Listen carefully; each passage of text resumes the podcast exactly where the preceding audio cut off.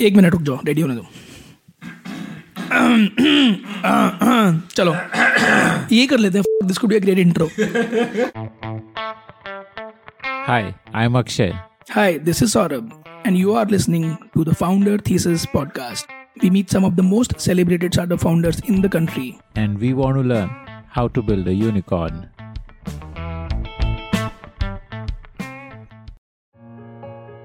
Hi, I am Anurakt Jain, founder of Klub.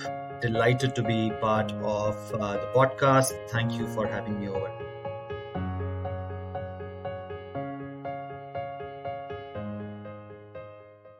I read this great tweet the other day which said that if you're a startup founder looking to make an impact, then raise tons of VC money. But if you're a founder looking to create wealth, then bootstrap it.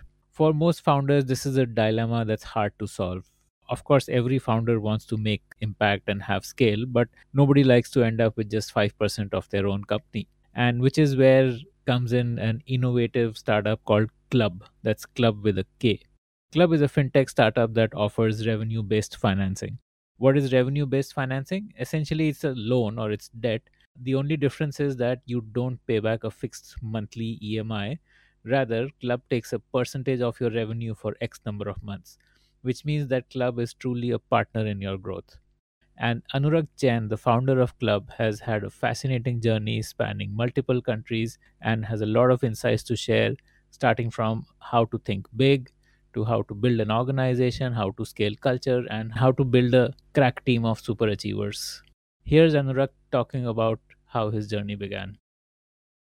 Tell me about growing up. Like, where did you grow up? What kind of family did you grow up in? Was there an influence of business in your childhood years? Did you think of entrepreneurship as a kid, or was it just to study and get a good job? Like, you know, what, what was that journey like for you? So uh, my journey actually is uh, a bit of all over the India. I'm originally from uh, Madhya Pradesh. That's where uh, my uh, sort of natives are from. Uh, grew up in Bihar. so this is close to Shamgar district, a village called Garot. We still have land there, and my father takes care of it as well. Largely, you know, it's just come through the generations of sorts. How did your father come out of the village? Like was he the first one to study and get a job and all or? Actually that's the starting point of it all. So for me what i was going to say is that uh, the starting point was with my father who stepped out got an engineering degree and then joined uh, steel authority uh, a public sector unit uh, called SAIL back then uh, getting a government job was uh, two things a it was a lot of stability but for him i'd argue that it was getting out of the setting of the village in itself. He did his MBA as well, somewhere in the middle. But he started with that job in Steel Authority and he retired with that job in Steel Authority. So he, he was a career guy who did it. But uh, interestingly, we got exposed to uh, a city called Bokaro. Uh, it's actually called Bokaro Steel City. There is a, a steel plant there. Uh, and that was the perfect melting pot. So the first few years of my schooling were in uh, Bokaro, where um, different people across India had come in. And these were more educated people. These were all engineers and, and sons and daughters of engineers. Uh, and so the academic system in uh, in that small town was uh, cutthroat, and um, everyone would uh, want their children to study and to do well in life. And um, it was quite unlike other towns and cities in that there wasn't any external influence. So while we were in Bihar, now Jharkhand, it was an isolated community in itself that uh, that was its own microcosm of sorts. So that was the first part of uh, of life up until sixth standard. Uh, for some personal reasons, uh, we had to shift and to uh, relocate. So we ended up going to Rajasthan. Uh, so I did the next part of my schooling in Jaipur, which was um, another phenomenal experience in itself. Did my 11th and 12th from Kota. Engineering was the option that uh, that I had uh, gotten myself into largely because I was terrible at drawing and I knew that I could do nothing in arts. And so um, I ended up going to Kota to prep for uh, the IITs. Did not get through uh, the first attempt and uh, went to uh, Delhi uh, took another attempt, got through, and got into IIT Delhi. That one year, all I did was uh, cram as much as is possible, but also reflect on what all I had not done in my first attempt to be able to undo the mistakes. Right, right. Okay. In IIT, my first math test is when I got a big fat zero. And that's when I realized I am not cut out for this. So while I wanted to be an uh, aerospace engineer, I couldn't, and I got civil engineering as a degree. Even in civil engineering, I was uh, a big fat dhole. Uh, thanks to my first math test. And that's when I figured out I need to figure out, I need to do something else. I need to channel my energies uh, differently. One of the reasons why I really wanted to get to the IITs, which is unheard of, is because of the extracurriculars. And uh, that got validated. So I spent a lot of time in uh, extracurriculars in uh, undergrad. But uh, in my second year, I actually got into a side thing also, which is I uh, started solving a problem. So there was one particular problem that I felt very strongly about, and uh, I started solving that problem. Today, I can call it my first startup idea. Uh, back then, I had no idea I was working on a startup. What was the problem? The problem was very simple. I mean, I was just trying to create a model in which students from IITs could just coach, not coach from an education standpoint, but just coach from a, uh, getting into uh, IIT soft skills perspective for students. And so I was speaking with coaching institutions saying, hey, uh, I have a bunch of friends who want to speak to potential students. Uh, why don't we set this up as a program? Uh, and why don't you pay me for it? So it was a problem, and I was trying to find an economic solution there. There was demand, there was supply. That was my first attempt at a marketplace. Uh, it failed miserably. I didn't realize, I didn't realize that uh, the coaching institutions saw this as a threat. They saw this as a threat in that they believed that uh, we could actually start educating the students ourselves, and uh, and that would lead to uh, uh, their jobs. Uh, I mean, or, or their sort of links with the students getting removed.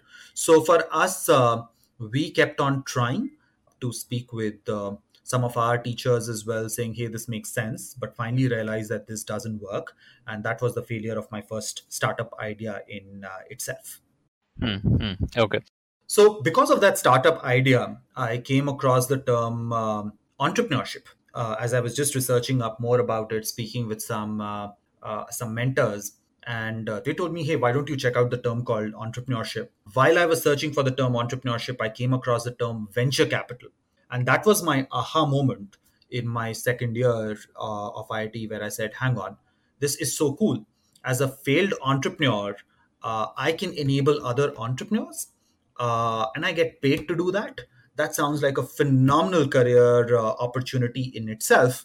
And uh, that was when uh, the whole bug for uh, I was bitten by the bug of uh, venture capital, and I tried to figure out how to craft my journey into venture capital.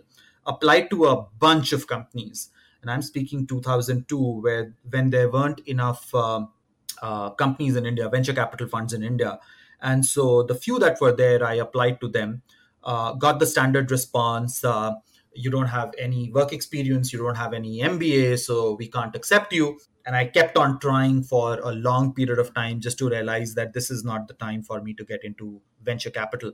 So after uh, uh the IIT, I got into um, an IT consulting firm.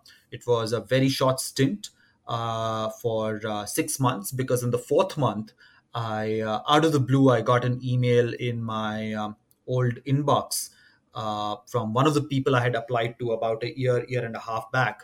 Uh, this person moved out of their uh, venture capital fund, and uh, he asked me if I was still interested in joining a company, and so I uh, ended up.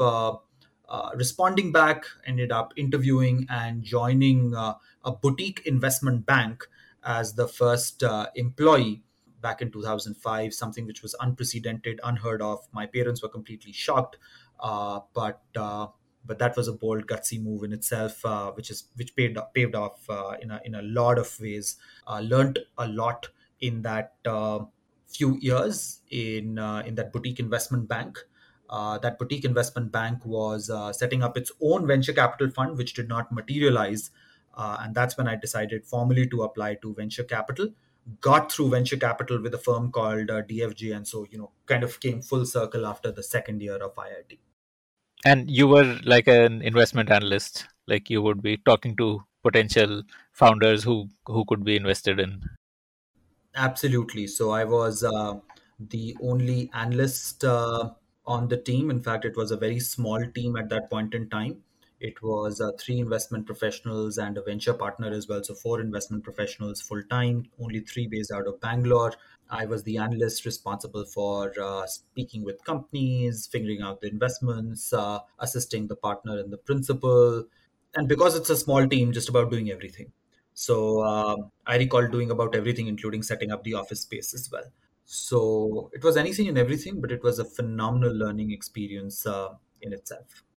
So, uh, what made you want to like do an MBA? I, I guess being an investment analyst is in a way like a better education than doing an MBA, right? Actually, it started off from the investment bank in itself because by then I was exposed to all sorts of companies, business models, different structures in themselves. What are companies doing? How is innovation being driven in India? At the point, it was still early, young and early. DFJ was just an, a whole new dimension to it as well. At some given point in time, I was the youngest VC in India, which was uh, not the best thing to speak about. Uh, I would actually never speak about it because uh, it made no sense. So I was sitting in boardrooms and board meetings as an observer, but I realized very quickly that I actually didn't know anything. Uh, and there was so much more to learn, so much more to figure out. Uh, I understood a bit of finance, but um, but it was all about people. It was all about um, how groups of people come together to solve problems. Uh, and that was the real thing that uh, got me thinking as well. So, towards the end of uh, my DFJ stint, I actually tried to do my second startup idea with my current co founder. So, we were a group of four people, uh, one of who is uh, my current co founder, and uh, we were trying to solve another problem at that point in time uh, simultaneously, I was applying for business school, largely because you know VC fund as an analyst, as you grow up, you have to go for the business school in itself. I was in two minds. I was trying to figure out whether I should or should not go, and uh, a very smart person told me that years later uh, in your career it will matter. At that point in time, it did not make sense, and I rebelled a fair bit, but finally ended up applying to a few programs uh, got through Wharton and uh, ended up joining. So that project, that uh, second startup idea got disbanded and I went to business school. Must have been like a pretty life changing experience. No, I mean, you were in a way with the best minds of the world. Uh, so, so you know, what changed in you post that two year stint? Like, did it change your trajectory, your goals? For me, Wharton was transformational in a few ways. In that, uh, the first class that we had during pre-term was uh, taken by a professor by the name of Adam Grant. And uh, it was transformational. It was done during preterm, uh, that is before the course had started off as well. And I realized very quickly that what he was saying linked back with something that I had realized in venture capital that it's all about people. And uh, Adam Grant is a is a professor who has spent years in organizational development, organizational effectiveness, and motivation theories. And everything that happened during that short course in preterm absolutely validated my idea about what I had seen in uh, venture capital. So for the next two years, I tried to fuse the concepts of venture capital that I had learned about investing and building companies with organizational development uh, it's all about how do you get a group of people to work uh, together and to perform together um, in a common direction. That was the big shift uh, i'd say that happened for me uh, apart from the fact that i wanted to be an operator. So just those two years were transformational. I always say this that uh, i think business school for me was um, a net addition of intangibles as opposed to tangibles I don't think I learned a lot of tangible skill sets in terms of finance or accounting or, or marketing, but just the intangibles in terms of a different way of thinking. I think that was spectacular. Um, and Wharton, from that standpoint, uh, it, it took the it took me out of the well. So I was a frog in the well, as I used to call it. I got out of the well, and I thought it was a, a phenomenal place.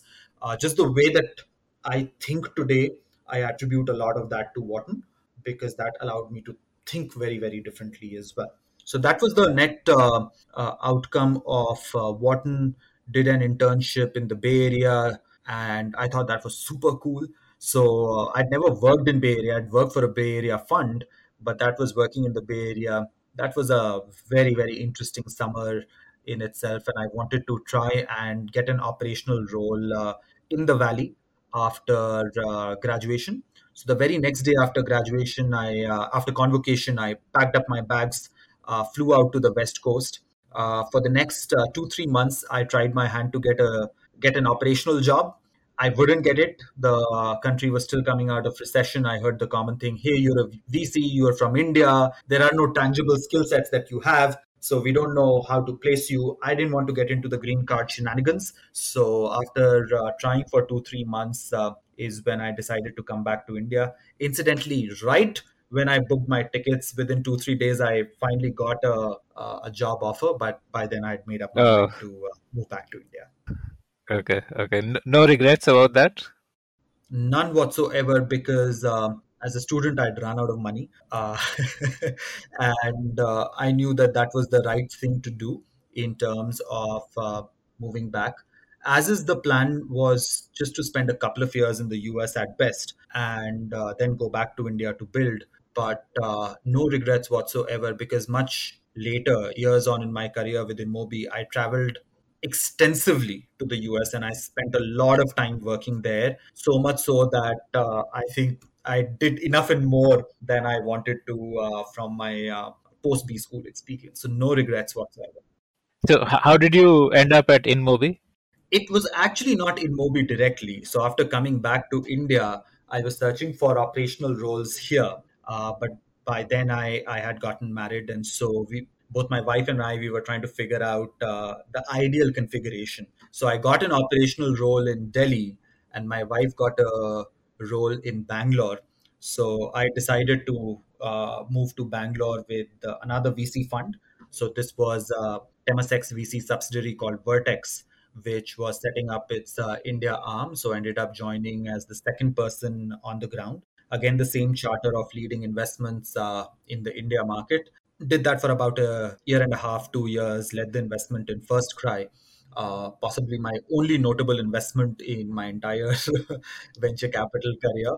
And I was still trying to marry uh, venture capital with organizational development. So that thread was that Kida had not gone. In fact, right after B school, I was pounding the pavements on Sandhill Road as well, trying to um, convince VCs to say, why don't you think about adding on this dimension, uh, working with your portfolio companies?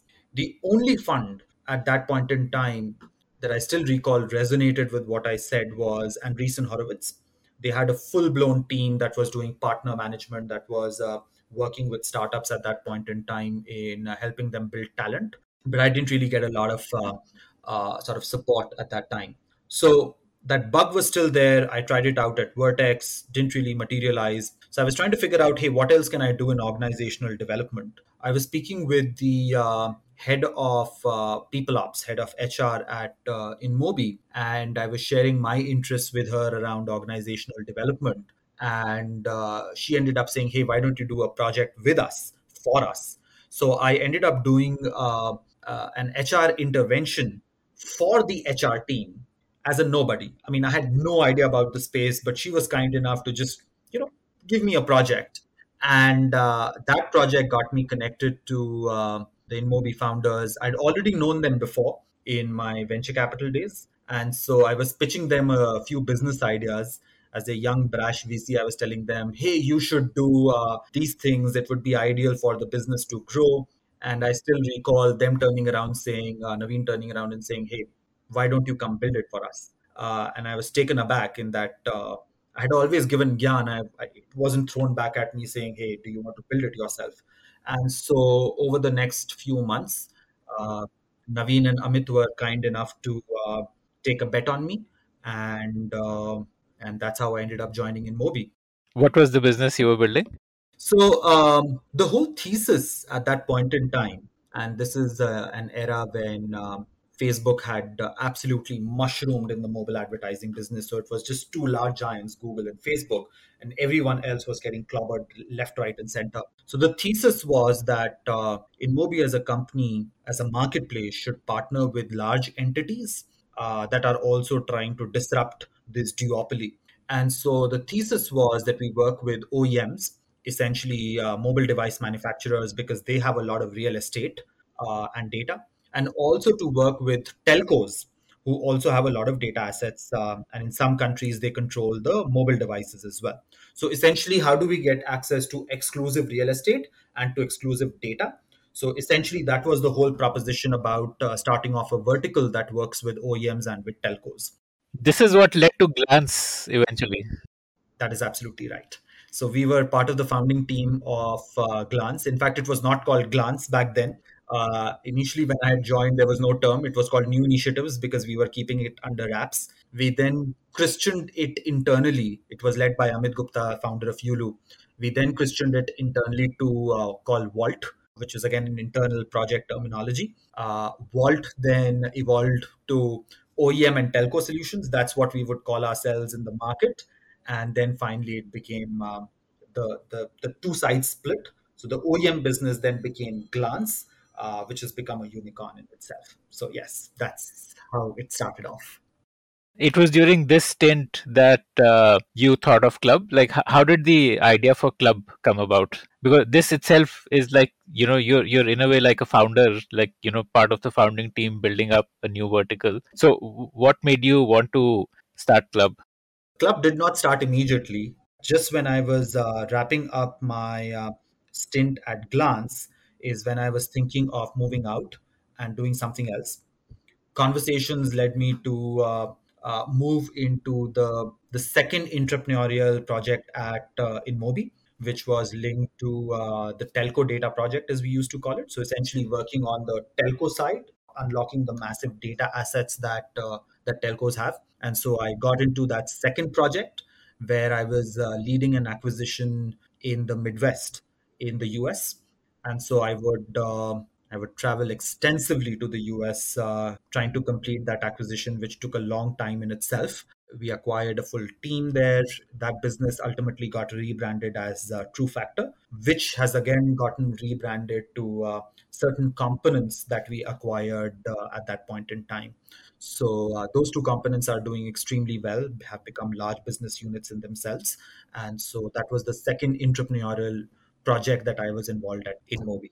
So you quit with an idea in mind, or you quit with just the desire to do something? The quitting part of InMobi was um, with some idea, but also with the desire to do my own thing. I was fairly clear by then that I had done uh, two entrepreneurial stints at InMobi, and I wanted to do something of my own. That was one definite reason for sure but it was not absolutely throwing a dart in the dark. There were some ideas, some concepts that we wanted to work on. Uh, they had been fermenting for some period of time. We wanted to build a consumer brand in line with our ikigai. So we were trying to do something out of the regular humdrum of uh, corporate life and wanted to build a consumer brand. That is the genesis of Klub in itself.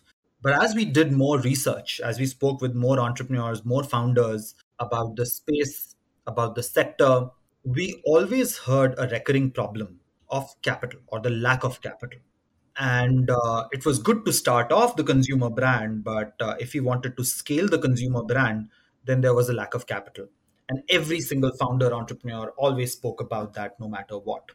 And so we started working on the consumer brand. It was supposed to be like a D2C play. It was more meant to be a, a slightly different thing. D2C as a buzzword was not uh, prevalent then, uh, but we were trying to build uh, a speakeasy bar, which was going to be more of a networking place uh, as well, and which was going to spawn off its own sub brands as well, including some D2C brands. So it was a comp- it was a consumer brand with lots of things under the hood, but the whole thesis was that uh, there's so much more to be done with just a group of people coming together it was predicated on the fact that we would be able to scale up. But as we started uh, researching, going back to that point, capital was a much bigger problem that uh, uh, that we heard of, and we were both finance people. And so we would always scratch our heads going like, why is that good founders, good products, good customer affinity, good financials are not getting rewarded by the capital markets? And around the same period of time, we randomly came across the term revenue based financing in the US. This was for SaaS businesses. And there were companies that were doing it for SaaS. And, and we sort of started speaking, saying, hey, why don't we do this for consumer businesses in uh, India? We do get access to alternative data sets. Uh, a lot of digitization has happened. Because of our own uh, consumer brand, there were a lot of individuals who wanted to back uh, that brand and we said why don't we source capital from different pools of capital in itself sort of make this a more hybrid way of uh, raising capital and apply that through revenue based financing where people get returns as a revenue share so initially we were focused on the food sector and uh, that's how Klub in its current form shape, or manner got uh, started out which was a revenue based financing company for the food sector uh, surge happened to us in that uh, we applied. We were the last company, the 20th company of the second batch Surge 2 cohort. We got through the Surge program, and uh, literally on the first day, we were challenged to think big. And if anything, Ishita and I can think big. That's not our problem at all. Uh, and we said, hey, we, we, we are going to take a decision uh, which we knew is going to happen uh, three quarters out. Are we a fintech company or are we a food first company? I mean, are we going to anchor on the sector or are we going to anchor on the product? And we knew that decision will happen three quarters out. Just on the first day of Surge itself, when we were forced to think big, we said, let's take that decision today. And so that very day, we took a decision that we will be fintech first and we will be sector agnostic. If you like to hear stories of founders, then we have tons of great stories from entrepreneurs who have built billion dollar businesses. Just search for the Founder Thesis podcast on any audio streaming app like Spotify, Gaana, Apple Podcasts, and subscribe to the show. So, how does revenue based financing work? how do you get paid back i mean i understand giving the money like that that would be like easy but how do you get paid back the best way to think about revenue based financing is that we give capital to companies but take back the returns as a revenue share so there is no equity dilution there are no warrants there are no fixed emis uh, like that of debt but every month whatever the company makes a percentage of that a pre-agreed percentage of that is what goes back as returns. So the advantage is during good months, the returns are accelerated. But during months with low revenue, when there is seasonality, when there are COVID induced revenue shocks, the returns are also lower. So it's a skin in the game financing product. Do you calculate that this is for X number of months, or this is till a certain rupee value has been paid back, or is it for perpetuity? Like, uh, how is the deal structured? Like, so at least in the US, uh, how revenue-based financing started out were these were, more perpetuity models or uh, longer-term relationships. Um, India tends to be a very different market. We actually had the had the biggest blessing in disguise in that uh, we did not know of uh, a company called Clearco now, Clearbanc back then, uh, which is the 800 pound gorilla in the space. And so we were not encumbered by trying to replicate a business model in India we were trying to build something very first principles. So we took some design choices, which were very first principles, including the fact that we do not do uh, uh, products which are uh, perpetuity in nature. We believe that uh, every company has a certain risk associated with it, and we are in the business of assessing that risk and pricing that risk. One of the risk elements is what we call tenor risk. Now, should we take a three month tenor risk on a company or an 18 month uh, tenor risk and everything in the middle is the dynamic calculation that we do for each company. And so we are investors, or rather, we've been investors who are not trying to pigeonhole ourselves into certain slots. We are not trying to say no to a company. Uh, we're not trying to pick the market winner. We are trying to say yes to each company because we are truly trying to assess its risk and match it effectively on the other side the risk gets translated into the tenure like if it is high risk then you ask for an 18 month uh, revenue share uh, or if it's low risk then you ask for let's say 6 months revenue share is that how it works Not as simple as that. A, the converse holds true in that if it's a high risk company, then the tenor is shorter because we want to see how the company performs over a shorter period of time, take lesser exposures on it. And if the company does well, then we do another round of invest, investment with them. And we keep on doing this over a period of time. And if the risk is lower, then we have the visibility to give a longer tenor to the company in itself. Give me like a hypothetical example with numbers just to make it clear. No? If, say, for example, it is uh, a young brand, as we call it, low in revenue, uh, what we would call an Instagram brand. Just something very, very young, low revenues, not a lot of uh, operational vintage, then that would be a high risk company. This is where we would do uh, tenors from three to six months. We want to see how the company performs. The quantum of capital will be on the smaller side, under 25 lakhs, uh, just to see whether the company is able to repay it. Again, the quantum of capital varies by company. Uh, so it's not a blanket statement at all. Just to give some ballpark uh, guidance, if it's a company doing 10 lakhs MRR, MRR standing for monthly revenue run rate, then typically we can take an exposure uh, of about 10 lakhs on the company itself. Now, this number, these numbers again vary by the tenor, by the revenue share, and ultimately the yield that we expect. So, if we were to give uh, 10 lakhs to the company and we expect uh, a yield, say, for example, of 5%, uh, then we expect 10 lakhs into 1.05% to come over that six month uh, time period basis a certain revenue share on the business in itself. So these things tend to be a lot more dynamic in nature, and uh, that is the calculation that we're doing. Uh, I'm going to kind of recap. So you would decide what is the rate of return you want on it. So, like say on 10 lakhs loan, you want a 5% rate of return. So that's like 10 lakhs 50,000, and then decide on a 10 year, and then that divided by the tenure is what would then become the revenue uh, clawback or the, the revenue share that uh, would get entered into, assuming that the same monthly run rate continues, something like that. Yes, just two or three things to add there. Rate of return means something very specific. So I'm going to call it yield. That 5% is actually called yield. Uh, the rate of re- return is actually imputed backwards. And uh, one also has to think through a lot of other use cases and scenarios as well, in that you apply too high a revenue share on a company and the ability to uh, pay comes down and you apply too low a revenue share and the returns don't come back as well right? You have to incorporate seasonality in some of these uh, models as well. You have to incorporate cyclicality of businesses uh, as well uh, it's it's a tad more complex but you're absolutely uh, you understood it correctly. So do you uh, only lend to digital businesses because you have data there? Like a business which is not like selling online the, the amount of data you would have about them would be less right? Well depends. Uh, digital in itself is a very broad terminology. Uh, online is just a portion of digital in itself. There are a lot of businesses that sell offline that have digital data footprints.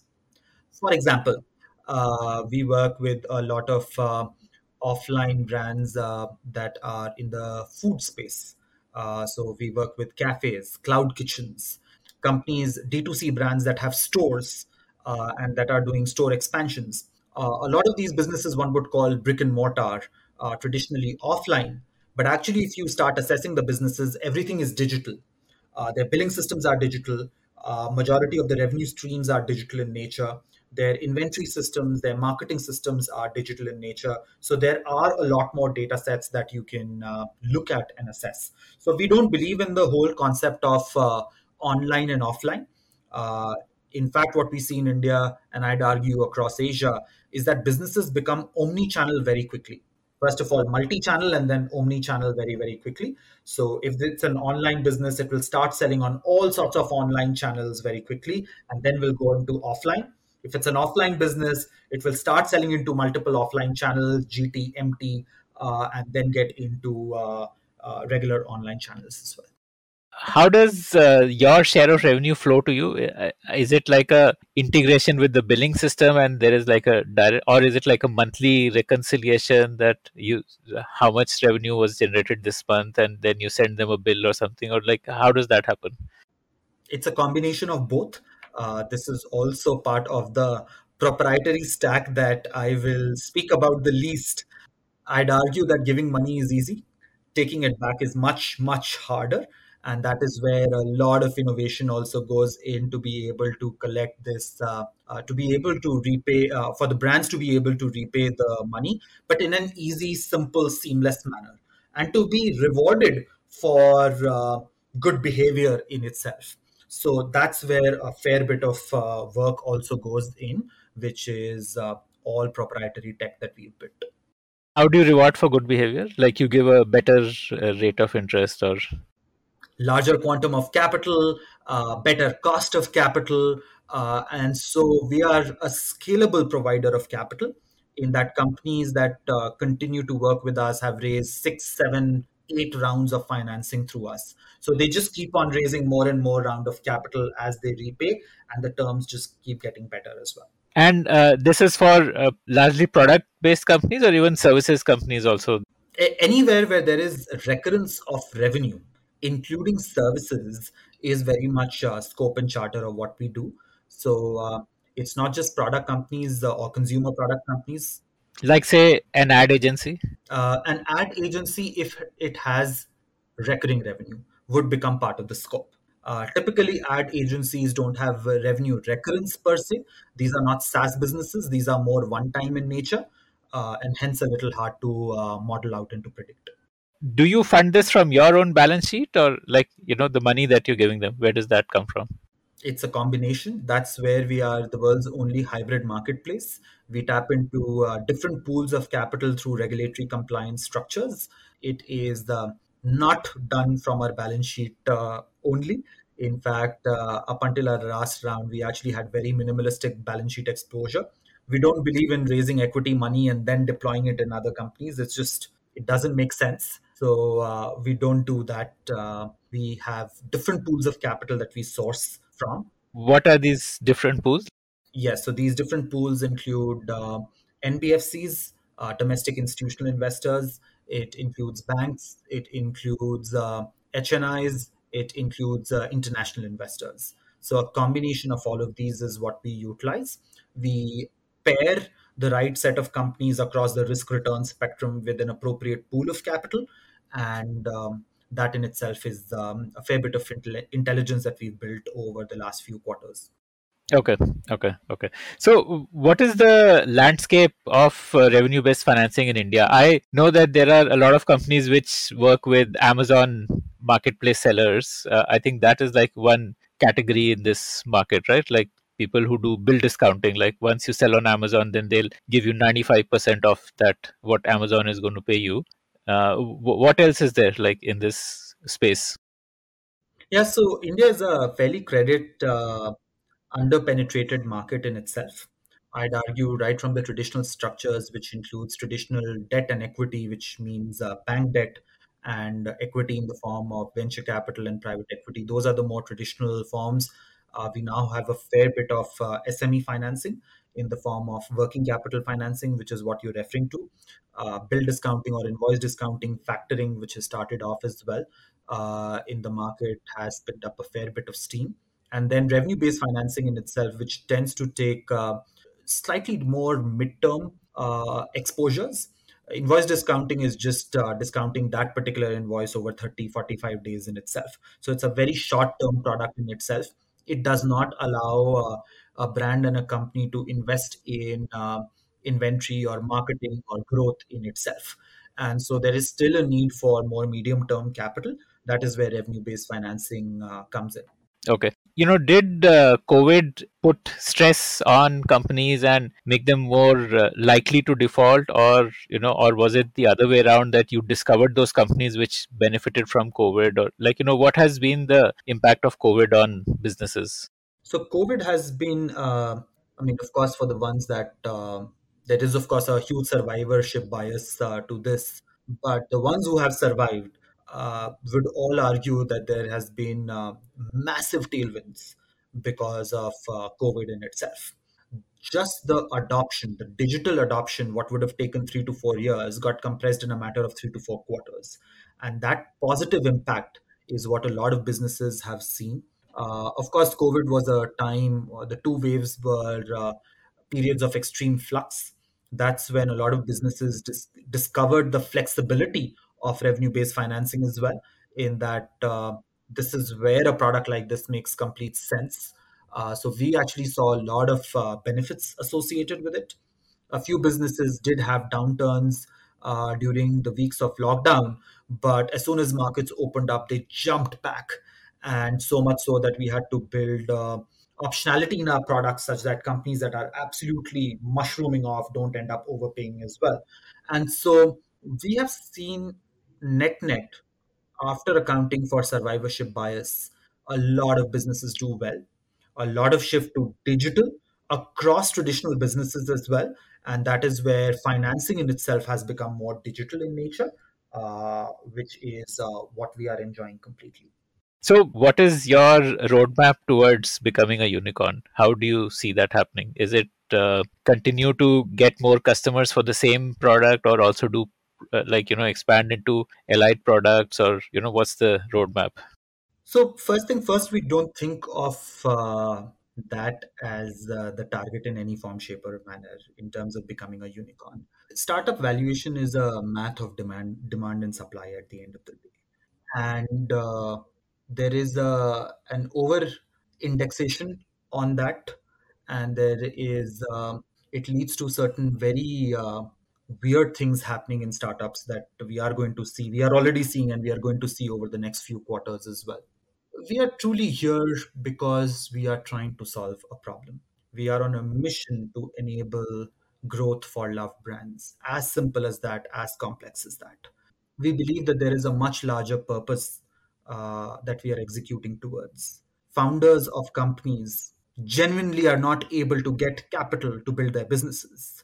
And we think that's such a large problem for us to solve. We are grateful every single day that we get to work with phenomenal founders across the spectrum of maturity of companies. It's a privilege that we take very, very seriously at uh, Klub. We handle people's money. It is a, a position of extreme responsibility if you're able to build what we are building and deliver more throughput, deliver more value, we know that intrinsically value of the marketplace also increases. And if the value of the marketplace increases, then it will be rewarded by uh, investors who would see more potential to it as well what is stopping you from like say growing 10x each month? Is it that there are not enough quality founders around or uh, or, that it takes time to assess the risk of each founder? You know what are like those kind of challenges which you are solving on a day to day basis? Actually i'm going to take a step back and respond to that question. In that two sided marketplaces are built gradually where you are making sure that supply and demand are built in tandem uh, you over index on one side and the marketplace becomes lopsided and it fails. And markets of Asia, thereby India, tend to operate slightly differently. These are not markets of US where you can absolutely just over index on one side and the other side will will be naturally attracted to it. In India, you have to build it gradually on both sides. So while we are seeing phenomenal month on month growth rates, a 10x growth rate is not simply driven by adding more supply. It is also not uh, driven by adding more demand. It is in careful matching of both sides of the marketplace. And if we continue to do that, there will be step jumps in the business. So uh, every three months, every two to three months, we have a step jump in the business where we move the orbit of the business in itself. And so it will be step jump up to a certain point in time. After that, it starts becoming exponential when both sides get attracted to the marketplace. So essentially, network effects start taking into shape. We are not there yet. We see early signs of network effects, but uh, these are early signs of network effects. You had this uh, very strong desire to learn organization building, organization development, and you know the the thesis around people being the key to a business. So, how are you implementing those desires at Klub? You know, what is the way that you're building up Klub as an organization? Let me start off by saying that it's not a singular thing that you do that um, ultimately leads to an organization getting built and for it to hum in a particular to operate at a at a particular frequency in itself. The second uh, axiom there is that startups evolve very rapidly. So anything that you've done 6 months back organizationally has to be torn down and redone, uh, at least in the initial few phases, up until a certain maturity comes in, in by itself. With those two axioms in place, uh, we've actually started out uh, with a very different mindset altogether about building the cultural fabric of uh, Klub most companies would have, and we looked at enough and more inspiration. We looked at enough and more companies that had uh, multiple long lists of things that uh, they are aiming for in terms of uh, cultural values. When we started thinking about it, we realized that that's not the way that our brains operate or what we are trying to build in a company. So we have what is called a four tiered cultural tenets. We have four tiered cultural tenets. The first tier, which is the foundational block for us, is uh, what are called our virtues. Virtues are things that we cannot teach, that we cannot train, we cannot impart. You either have it or you don't. If you have it, uh, you will find Klub to be a very easy place. And we try and tell a lot of candidates if you don't identify with these virtues, stay away from Klub uh, because these will get over indexed uh, a lot. On the bedrock of virtues comes our next philosophy, our next tier, which is what we call Klub's wow, Klub's way of working. These are five simple tenets that we run like a uh, drill sergeant into our team members. These are things that you will learn at Klub if you're working at Klub. Can you detail it out? Like, what are those virtues or what are those vows? So let's start with the virtues. So the five virtues that we speak about are uh, fire in the belly, which is absolute crazy hunger to uh, to just to learn, to grow, to be better. The second one is hard work, and while a lot of people speak about hard work, our hard work is our, our understanding of hard work is is that your average of hard work should be higher than the mo- max of most people. So you're a hard worker of a new order altogether uh, the third one is trustworthiness. Uh, high integrity is very important to us. The next one is intellectual curiosity. It's always just learning more things. It's uh, just having a growth mindset about all sorts of things in life. And the last one is humility. Incredible intellectual humility about uh, what you know, but more importantly, what you don't know. So these are five virtues that we sort of uh, ask pretty much all people who are interviewing at Klub to identify with and if they don't we recommend them to steer clear moving on to the next one which is essentially our way of working. The five of them are uh, what we call high a to d. A to d stands for attention to detail. It is so important to have very very high a to d because we deal with people's money. Uh, even five pesa here or there doesn't work for us. And so zero defect work consistently is something that we um, ram into our team members as well. Structured thinking is the next one. Essentially, the ability to manage multiple threads, parallel and sequential in nature, uh, and be able to know what the priority is at this particular point in time while making sure that others don't drop in themselves. So, that's another big thing. The third one is clear communication uh, both internally and externally. We could do a lot better externally, but uh, just in terms of internal communication, uh, we tend to uh, focus a lot in making sure that uh, our input and output of receipt of information is uh, very, very clear in itself. The next one is extreme ownership. So, the ability to own things, get them done, and then to help other team members as a team in itself it's sort of taken off from uh, the SEALs in the US in itself. The last of our uh, tenet there is positivity spreader. So essentially, startups are tough in nature. So we try and uh, keep inculcating that you have to look at the brighter side of things. And so positivity spreader is uh, the fourth uh, way of working tenet for us. So that's the second layer on which things are built, which leads us on to the third layer, which is actually the cultural values culture is what is the next uh, layer for us. Now, interestingly, when we thought about culture very deeply, we realized that there is nothing called ideal. Culture is actually finding balance, and that balance tends to shift and it tends to vary. So, it's about finding that right balance at that point in time, which is ideal for the situation in itself. So the five cultural values for us, which is sort of uh, a balance in the middle. The first one is uh, think big and execute small. So we really believe that uh, thinking big is important, but the execution is minute in nature. It has to be uh, piecemeal in nature. It is step by step in nature. Uh, when they say Rome was not built in one day, they are right. But then you need to have that vision that a Rome is going to be built uh, and much more if you have to do it as well.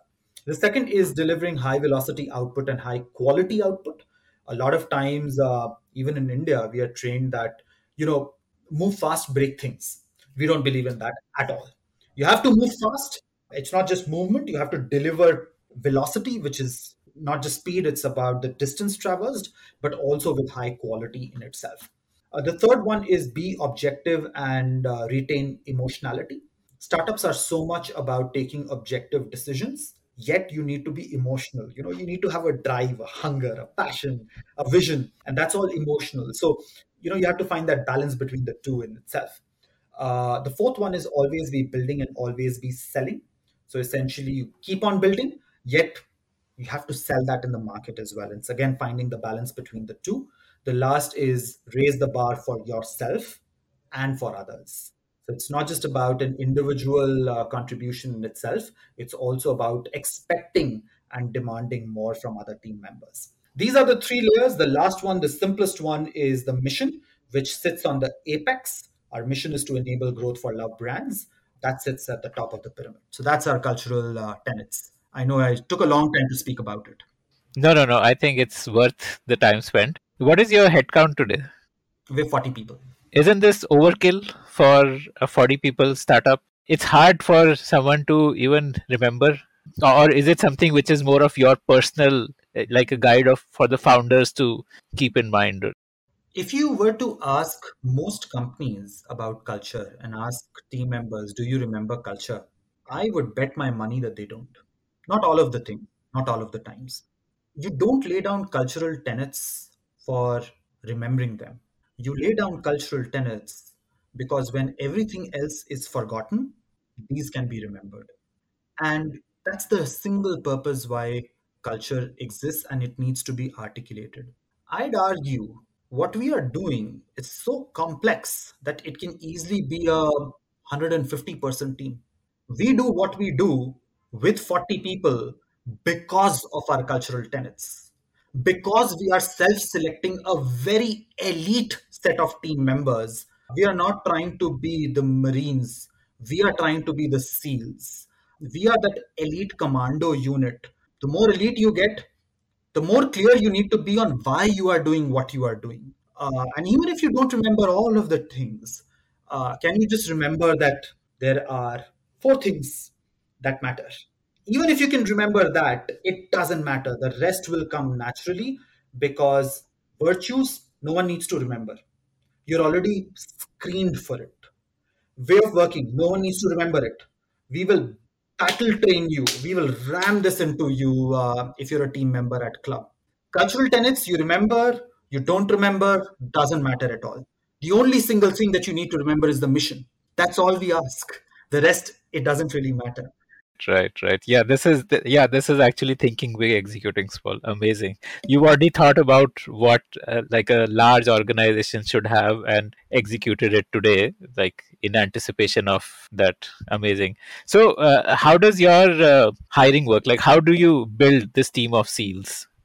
At least our uh, interviewing process is uh, going through iterations. This is where uh, every six months we have to scratch down our template and to restart it uh, grounds up. Uh, today we get a fair bit of inbound as well. We are reaching out outbound. A fair bit of uh, uh, we work with a fair bit of agencies as well at this point in time.